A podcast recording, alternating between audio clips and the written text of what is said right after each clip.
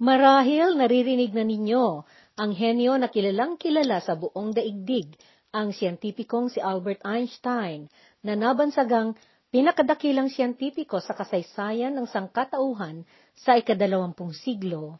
Umpisahan natin siyang kilalanin sa pamamagitan ng ating pangunawa sa isang kaisipang ipinamahagi niya na may tangsang katauhan na katuturan sa buhay at isang dakilang aral na ating panimulan. Ang sabi niya, Bawat tao ay henyo, subalit kung husgahan mo ang isda sa kanyang kakayahang umakyat sa puno, hanggang sa kamatayan niyang iisipin na siya'y sadyang walang kakayahan.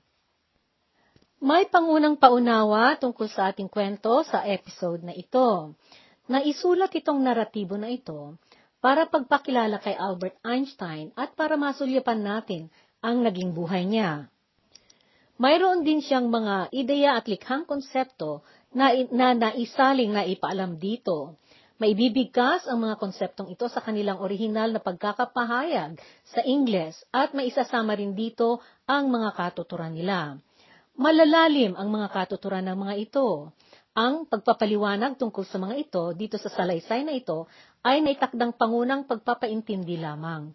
Subalit itong mga bahagi ng karunungan na ito ay sadyang malalim upang maipaintindi ng pangkaraniwan, upang maging sapat ang pagkakaintindi sa mga kaisipan at mga kuro-kurong na ibahagi dito, maimungkahi sa nakikinig na subukan din na magsagawa ng karagdagang pananaliksik tungkol sa mga paaral na karunungan ni Albert Einstein.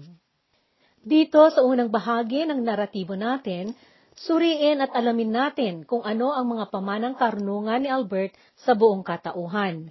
Pamana na siyang pinagbatayan ng pangilala sa kanya bilang pinakadakilang siyentipiko sa ikalabing siyam at pang-dalawampung siglo. Unahin nating intindihin kung bakit mainam na makilala natin si Einstein at ating sulyapan ang kasaysayan ng kanyang buhay pahapyaw nating tunghayan ang buod ng mga konsepto niya na na magbago sa direksyon ng mundo. Tao ng siglo, man of the century, ito ang ipinangtaguri sa kanya ng international na lathalain na time sa kopya nito na petsa 31 ng Disyembre 1999, 1999. Naisulat din na dagdag sa titulo ang sumunod. Mil, ah, mula 1879 1879 hanggang 1955, 1955, siya ang siyentipiko na nabubukod tangi ang kanyang pagkadakila sa siglo na dinominahan ng siyensa. Sa mga panunukatan sa panahong ito, ang bomba, ang dakilang pagsabog o Big Bang, quantum na pisika at electronic, lahat ng mga ito ay nagtataglay ng kanyang imprenta. Isa sa mga pinakamatatalino at pinakadakilang matematiko at pisiko sa kasaysayan ng mundo si Einstein. Karaniwan na kung mabigkas ang kanyang pangalan sa kasalukuyang panahon, ito'y may sarili ng katuturang diwa, ang pagkahenyo. Natatanging kinikilala si Einstein sa teorya na kanyang nilikha tungkol sa relatibidad o relativity. Ano nga ba ang katuturan ng relative o relatibo? Bago pa man nabuhay si Einstein at ipinalabas niya ang kanyang teorya ng relatibidad, mayroon na noong konsepto na inisip ng nakararaming siyentipiko sa pisika na nang aalam at nananaliksik sa lahat na katuturan ng mosyon o galaw tungkol sa ideya na ito. Ang sabi nga lang ng mga ito noon ay lahat ng galaw o mosyon sa mundong pisikal ay maiuugnay sa tinatawag na ether ang ether sa teorya ng relatibidad ay isang paraan o wagas na siyang sanhi ng pagkakalikha ng isang bagay na walang persa o mosyon, o kung anumang katangian na may ugnay sa galaw o mosyon. Sa huling bahagi ng ikasiyam na siglo, abalang-abala noon ang mga pisiko sa siyensa na naghahanap sa misteryong bagay na ito na tinatawag na ether o aether. Ang paniwala ng mga siyentipiko noon ay mayroong ether na media at ito ang siyang nanggagabay sa liwanag. Paniwalang paniwala lahat ang mga siyentipiko noon sa pagkakaroon ng tinatawag na ether, hanggang sa dumating ang konsepto ni Albert. Sabi ni Einstein, ang tinatawag na ether ay walang kabuluhan o walang katotohanan. Sa madalit sabi, walang ether. Sa halip, sabi ni Einstein ay lahat ng mosyon o galaw ay relatibo.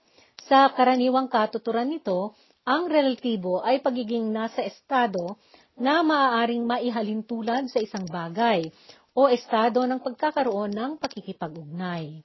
Sinabi niya na ang pagkakaroon ng isang bagay sa isang estado ay depende sa kanyang kaugnayan sa ibang bagay. Kaugnay ng teoryang ito ang ekwasyon na kanyang nilikha sa siyensang pisika. Ito ang formula na E equals mc squared. O sa Ingles ay energy equals mass times the speed of light squared.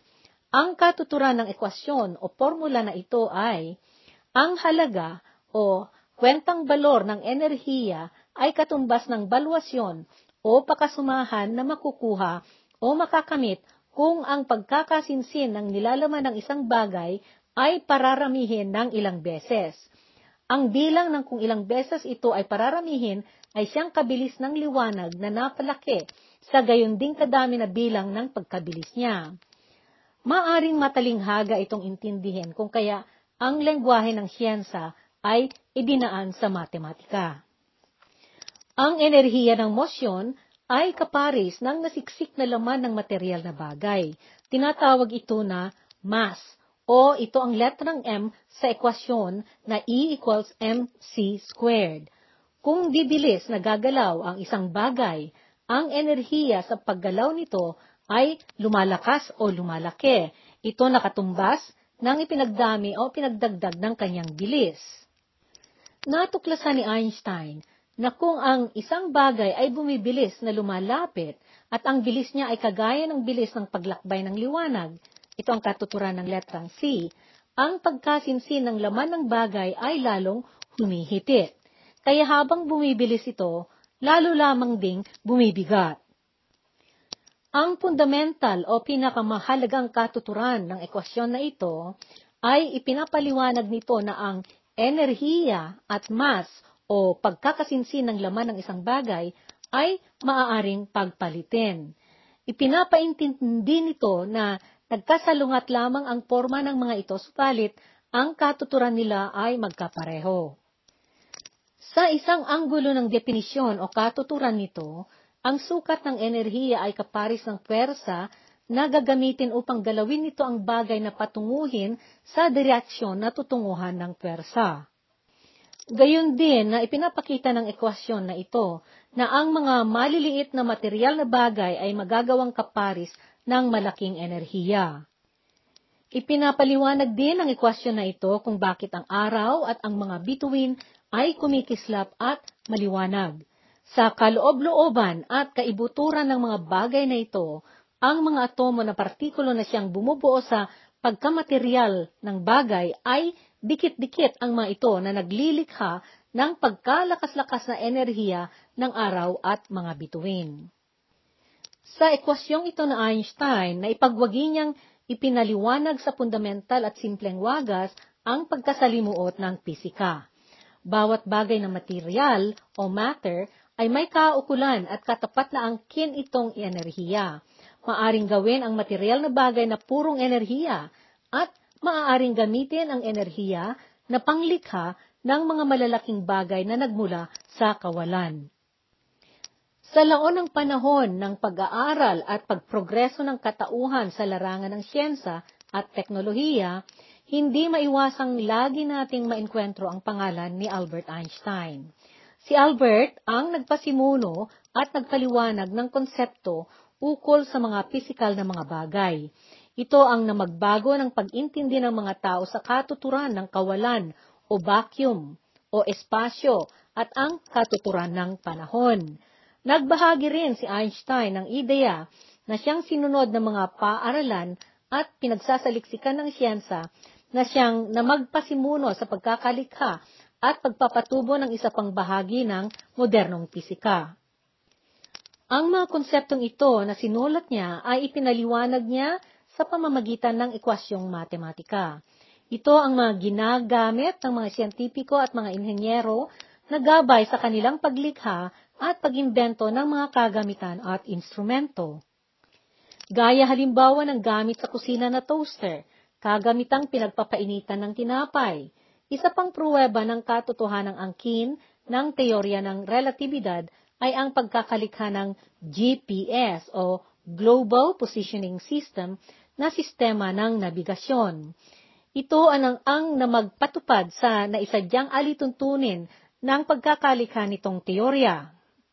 Mahalagang imbensyon ng GPS bilang app o aplikasyon na mapa na nailalagay sa mga cellphone upang ito ang maggabay at magturo ng direksyon sa atin.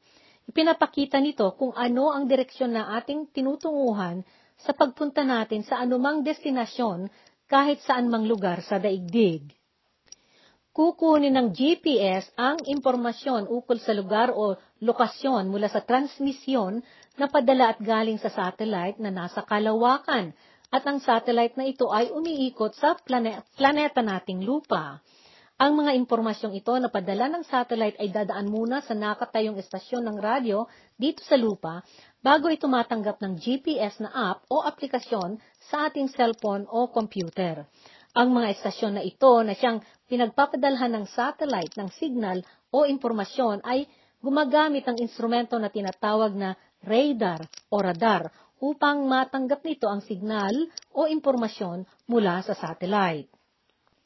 Ang GPS na aplikasyon ay nalikha kasama ng programa kung paano ito nagagamit upang makapagsilbi na gabay ng direksyon batay sa teorya o konsepto ng relatibidad. Maaasahan ang mga direksyon na iniindikasyon nito na gabay sa atin sa lupa at naisasabi at naipapakita rin ng GPS lahat ng mga daan na maari mong tahakin sa paglalakbay mo upang marating mo ang iyong destinasyon. Isa pa sa maraming kaisipan na ipinamahagi ni Einstein sa siyensa ng pisika ay ang fenomena na tinatawag na photoelectric effect. Sa katuturang ito ng pisikal na bagay, ipinapakita ng photoelectric effect na ang mga partikulo na nagamitan ng elektrisidad ay napapalabas mula sa looban o kaunggan ng isang material na bagay kapag ang bagay na ito ay nabuhusan ng radyasyon o radiation na elektromagnetiko o electromagnetic field.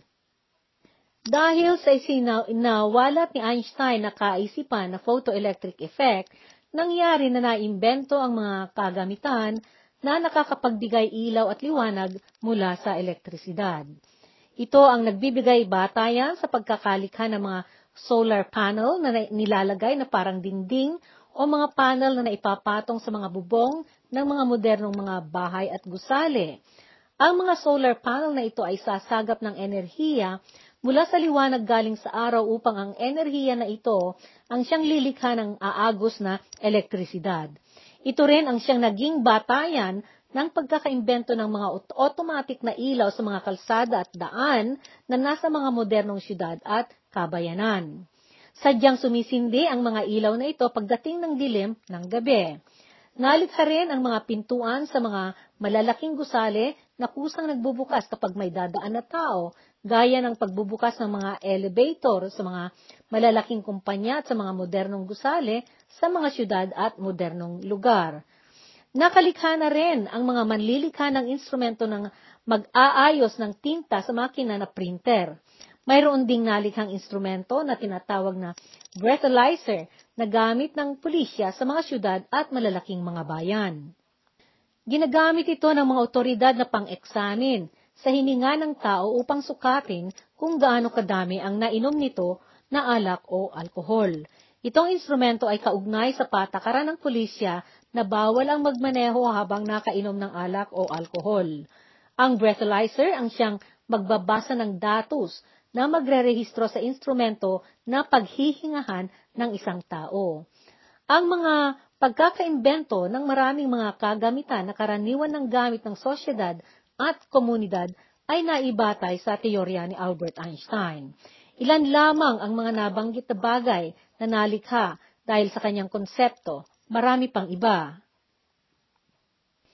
Kung kaya, hindi katakataka na si Einstein ay kinikilalang pinakadakilang henyo ng pisika at matematika na nabuhay sa kasaysayan ng tao na nagmula sa henerasyon sa nakaraang siglo. Itong kaisipan niya na teorya ng relatibidad ay ukol sa pisikal na aspeto ng mundo. Ipinapaintindi rin nito na nagkaroon ng grabidad ang planetang lupa na siyang planetang tahanan ng mga tao dahil sa pagkurba ng napagsamang kalawakan at panahon.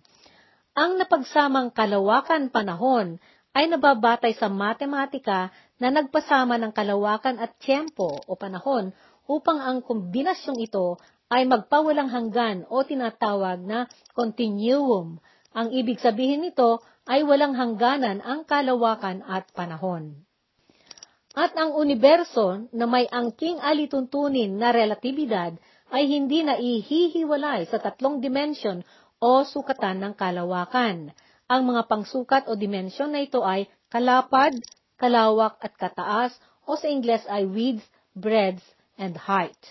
Ito ay dahil ang kabilis ng pagdaan ng panahon ay naibabatay sa kabilis ng pagtingin ng sinuman na nag-oobserba. Isang wagas ng pagpapaintindi sa teorya ng espesyal na relatibidad ay maaaring masdan o panuurin ang universo mula baba at pataas o mula taas at pababa, mula kaliwa at pakanan o mula kanan pakaliwa at paharap o paatras. Pang-apat na dimensyon o sukat ay panahon. Itong apat na dimensyon o sukat ay tinatawag na space-time continuum o walang hangganang pagsasama ng kalawakan at kawalan at panahon. Uulitin ko at itatama ko yung huli kong nasabi. Itong apat na dimensyon o sukat ay tinatawag na space-time continuum o walang hangganang pagsasama ng kalawakan o kawalan at panahon. Sa isa pang anggulo, ipinapaintindi ng teorya ng relatibidad na ang alituntunin ng mundong pisikal ay pare-pareho kahit saan. Ipinapaliwanag nito ang mga katangian ng mga bagay sa kalawakan at panahon at isinasawalat nito ang pagkakaroon ng interaksyon sa pagitan ng bilis ng liwanag at ng pagdaan ng panahon. May dalawang bahagi ang relatibidad. Ang unang bahagi ay naipapangunang mahalaga at espesyal. Ang ikalawang bahagi ay siyang tinataguriang pangkaraniwan. Sa espesyal na relatibidad, ipinapaalam ng konsepto na ang mga alituntunin sa mundong pisikal ay pare-pareho kahit saan.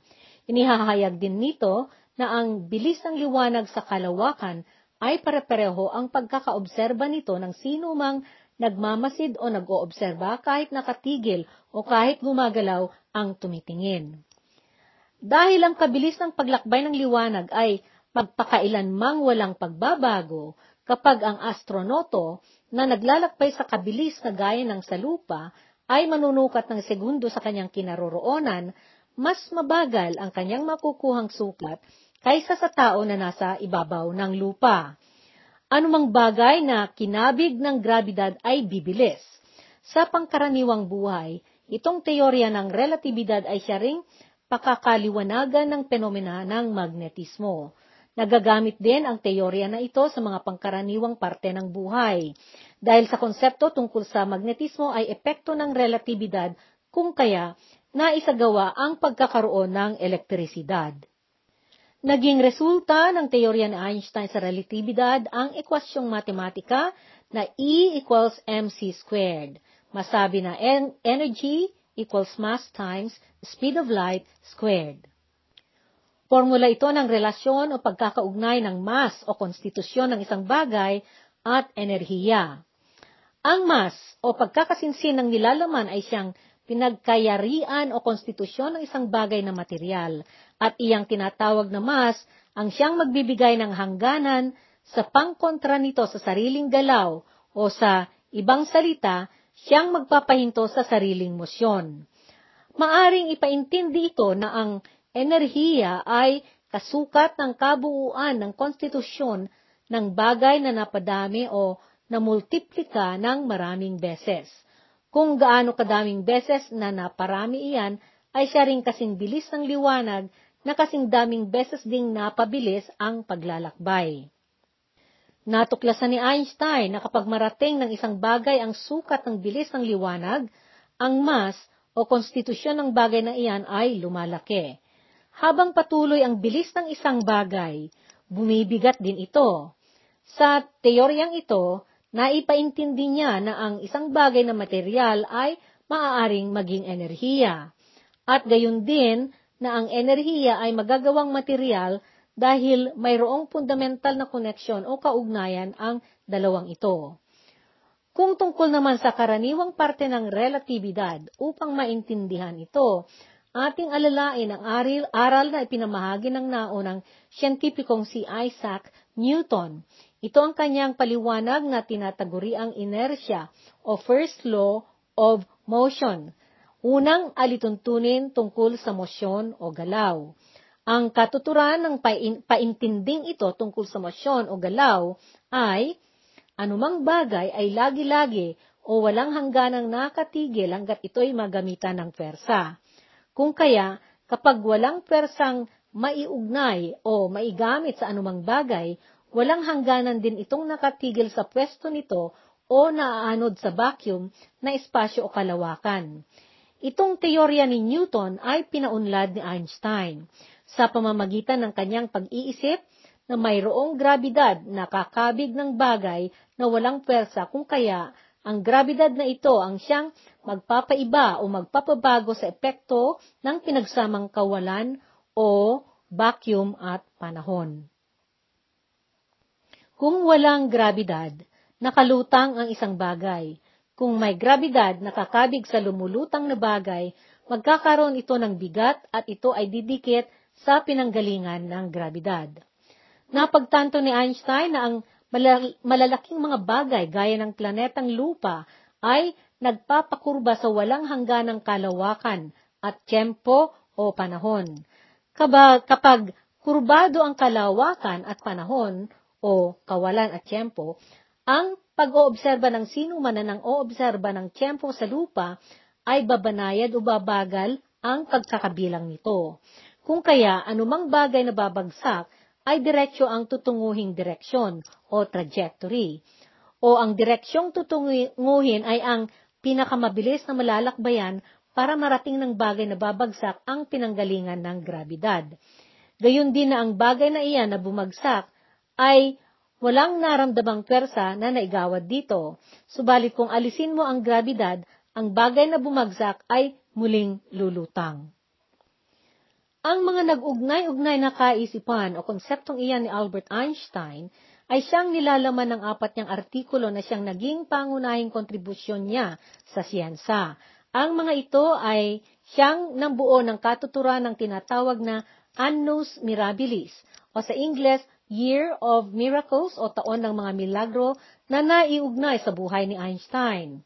Unang dokumento nito ang photoelectric effect Pangalawa, ang kanyang Brownian motion na siyang nangumbinse sa mga ibang siyentipiko tungkol sa pagkakaroon ng atomo. Pangatlo, ang Theory of Relativity o teorya ng relatibidad. Pang-apat, ang E equals mc squared o sa napaikling konsepto ng mass energy equivalence o sa Tagalog, ugnayan ng enerhiya sa konstitusyon ng isang pisikal na bagay. Dito sa teorya ng mass energy equivalence, inihahayag nito na lahat ng mga bagay na mayroong mass o konstitusyon o nilalaman na siyang nagtataglay ng kanyang bigat ay mayroong kaukulang enerhiya kahit ito'y nakatigil na walang galaw. Ong, ang konstitusyon na, na siyang magbibigay bigat sa bagay at kanyang enerhiya ay iisang katangian ng pisikal na sistema. Paano nga ba nabuhay ang henyong si Albert Einstein? Madako na tayo sa punto tungkol sa buhay at pagkatao ni Albert Einstein. Itong henyong ito ay ipinanganak noong ika-14 ng Marso, 1879, 1879 sa Alemanya. Noong batang musmus pa ito, siya ay makupad na matuto. Hindi siya nakapag-aral na magsalita hanggang sa siya ay dalawang taong gulang na.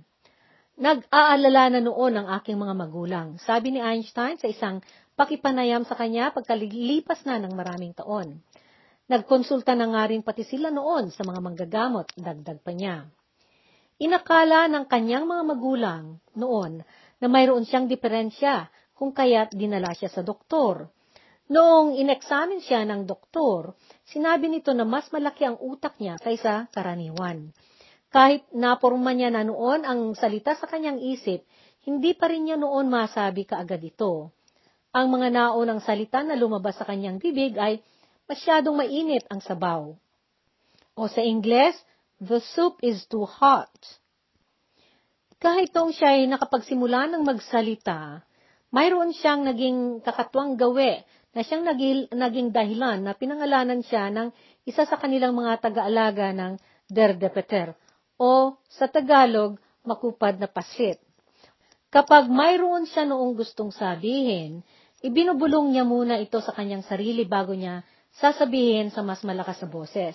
Sinabi rin ng kanyang kapatid na nahirapan siyang magsalita noon at nag-alala kami na baka hindi nga siya matutong magsalita ng diretsyo, ang sabi niya. Mabagal ang kanyang pagprogreso noong siya'y maliit pa, bagaman mayroon na rin siyang kapilyuhan at malimit siyang manloko sa paaralan. Subalit, kahit noong siya'y bata pa na mabagal ang kanyang pagprogreso magsalita ng diretsyo, masidhi na siyang nag-oobserba sa kanyang kapaligiran. Pinag-iisipan niya ng malalim ang mga pangkaraniwang bagay sa kapaligiran. Sa mga sumunod na dekada, noong nakapanayam siya tungkol sa astang ito, Nagpaliwanag siya. Kung tatanungin ko ang sarili ko kung paano ko natuklasan ang teorya ng relatibidad, naramdaman ko ang pinagsimulang dahilan.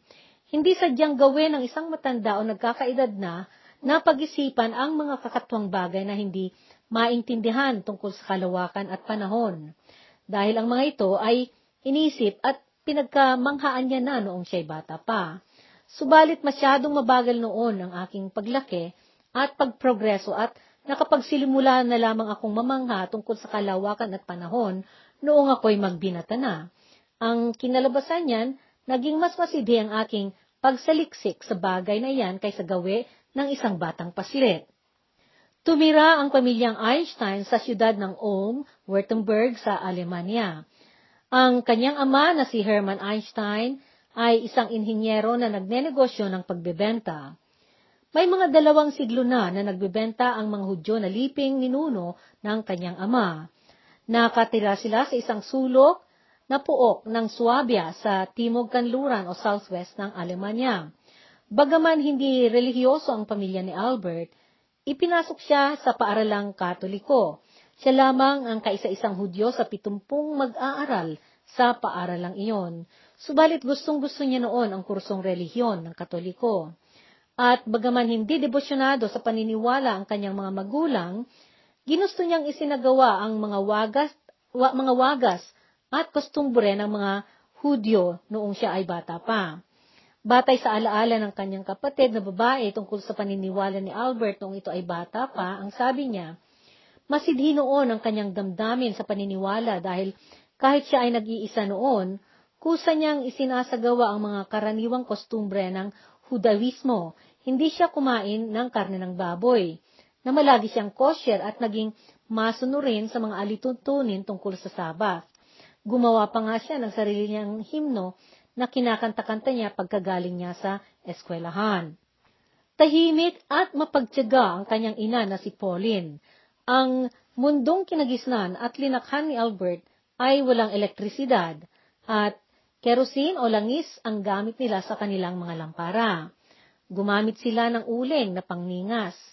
Minsan ay binigyan si Albert ng kanyang ama ng kompas para pagturo ng direksyon. Maliit na instrumento ang kompas na parang maliit na orasan ang itsura at may dalawang pinakadalire na lagi-laging nakatutok sa bandang norte o hilaga. Noong ibinigay sa kanya ng kanyang ama ito, inupuan niya ito na pinag-isipan ng malalim at matagal kung bakit lagi-lagi na nakatutok o tututok sa hilaga o norte ang daliri nito kahit saang direksyon siya babaling at kahit saan niya ito ihaharap. Ang kompas na ito ang siyang nanggising sa kanyang interest sa siyensa. Noong siya'y bata pang nag-aaral sa eskwelahan, hindi siya nagpakita ng kakaibang interes o kahusayan, bagaman naipasa niya lahat ng kanyang mga aralin. Siya ang naging pinakamataas ang grado, subalit ito ay dahil lamang sa kanyang galing sa pisika at matematika. Isang respetadong pianista ang ina ni Albert at ginusto niyang matuto rin ito sa musika. Tinuruan niya ito ng violin at pagkatapos noon, ipinasok niya ito sa eskwelahang ng violin. Noong una, hindi pinag-interesan ng husto ito ni Albert. Subalit noong napag-aralan niya ang buhay ni na Mozart at Beethoven at nalaman niya ang kanilang mga ginawa para sa musika, kusa na niyang tinuruan ang sarili niyang tumugtog ng violin. May kostumbre si Einstein na siya ang kusang mag-aral at matuto ng sarili at hindi ito kinailangang maghintay o magdepende sa panggabay ng isang guro sa kanya. Mayroon siya dating lagi-laging kinakausap tungkol sa mga sari-saring bagay na pag-aralan at alamin. Isa itong estudyante na laging napupunta sa kanila nang minsan sa isang linggo upang makipaghapunan. Isa sa mga lumang tradisyon ng mga Hudyo ang mangimbita ng isang taong galing sa mababa pero mahusay sa relihiyon upang makipaghapunan sa pamilya kapag araw ng pahinga o araw ng sabat. Subalit sa pamilya ni Albert, ang kanilang inanyayahan ay isang estudyante na nag-aaral upang maging doktor. Ito ang lagi nila noong tinatangkilik na bisita. Siya si Max Talmud. Nagsimulang nagpupunta si Max Talmud sa tahanan ng mga Einstein noong ito ay 21 taong gulang na. Samantala, 10 taong gulang pa lamang noon si Albert. Lagi noong dinadalhan ni Max si Albert ng libro tungkol sa siyensa. Kabilang dito ang mga nailarawang serye na napamagatang People's Books on Natural Science o libro ng mga tao ukol sa patutubo o likas na siyensa. Sinabi ni Albert noong lumaon na, pagkaraan ng maraming taon, na ang librong ito ay matindi niyang pinag-aralan. Nagbigay pa noon sa kanya si Max ng libro tungkol sa geometria o geometry, dalawang taon bago ito naituro sa paaralan na pinapasukan noon ni Albert. Kada Huwebes noon na pumupunta si Max sa tahanan nila, tuwang-tuwa siyang sinasalubong ni Albert at ipinapakita ni Albert sa kanya ang mga nasulbar na niyang mga araling ekwasyon sa geometria para sa linggong iyon. Subalit hindi nagtagal iyon dahil masyadong naging mabilis ang pag-abanse ng kakayahan ni Albert. Sa isang panayam kay Max Talmud pagkaraan ng ilang mga taon, isinalaysay nito ang kanyang alaala. Ang sabi niya, Sandali lamang, ilang buwan lamang ay natapos na niya ang buong libro. Hindi nagtagal ay tumaas na rin ang kanyang kahusayan sa matematika at hindi na ako makasunod sa kanya. Labing dalawang taong gulang lamang noon si Albert noong napag-aralan niya na ng solo niya ang Euclidean geometry o geometria ni Euclid. Ito ay pag-aaral sa sari-saring mga forma batay sa mga proposisyon at rason tungkol sa mga ito na ginagamit ni Euclid. Sa taon ding ito, inihinto rin ni Albert ang kanyang masidhing interes sa relihiyon. Noong labing limang taong gulang si Albert, napag-aralan niya na ang integral at differential calculus. Ang calculus ay sanga ng matematika na sumasakop sa pag-aaral ng pagbabago o pagsukat. Kasama rito ang pagsuri kung papaano ang paggalaw at pagbabago ng mga partikulo sa isang bagay na pisikal kung maiugnay ito sa hustong panahon. Sa puntong ito, ating puputulin ang unang bahagi ng ating kwento tungkol kay Albert Einstein. Subaybayan ang karugtong ng naratibong ito at sundan natin ang takbo ng naging buhay ng pinakadakilang siyentipikong si Albert Einstein.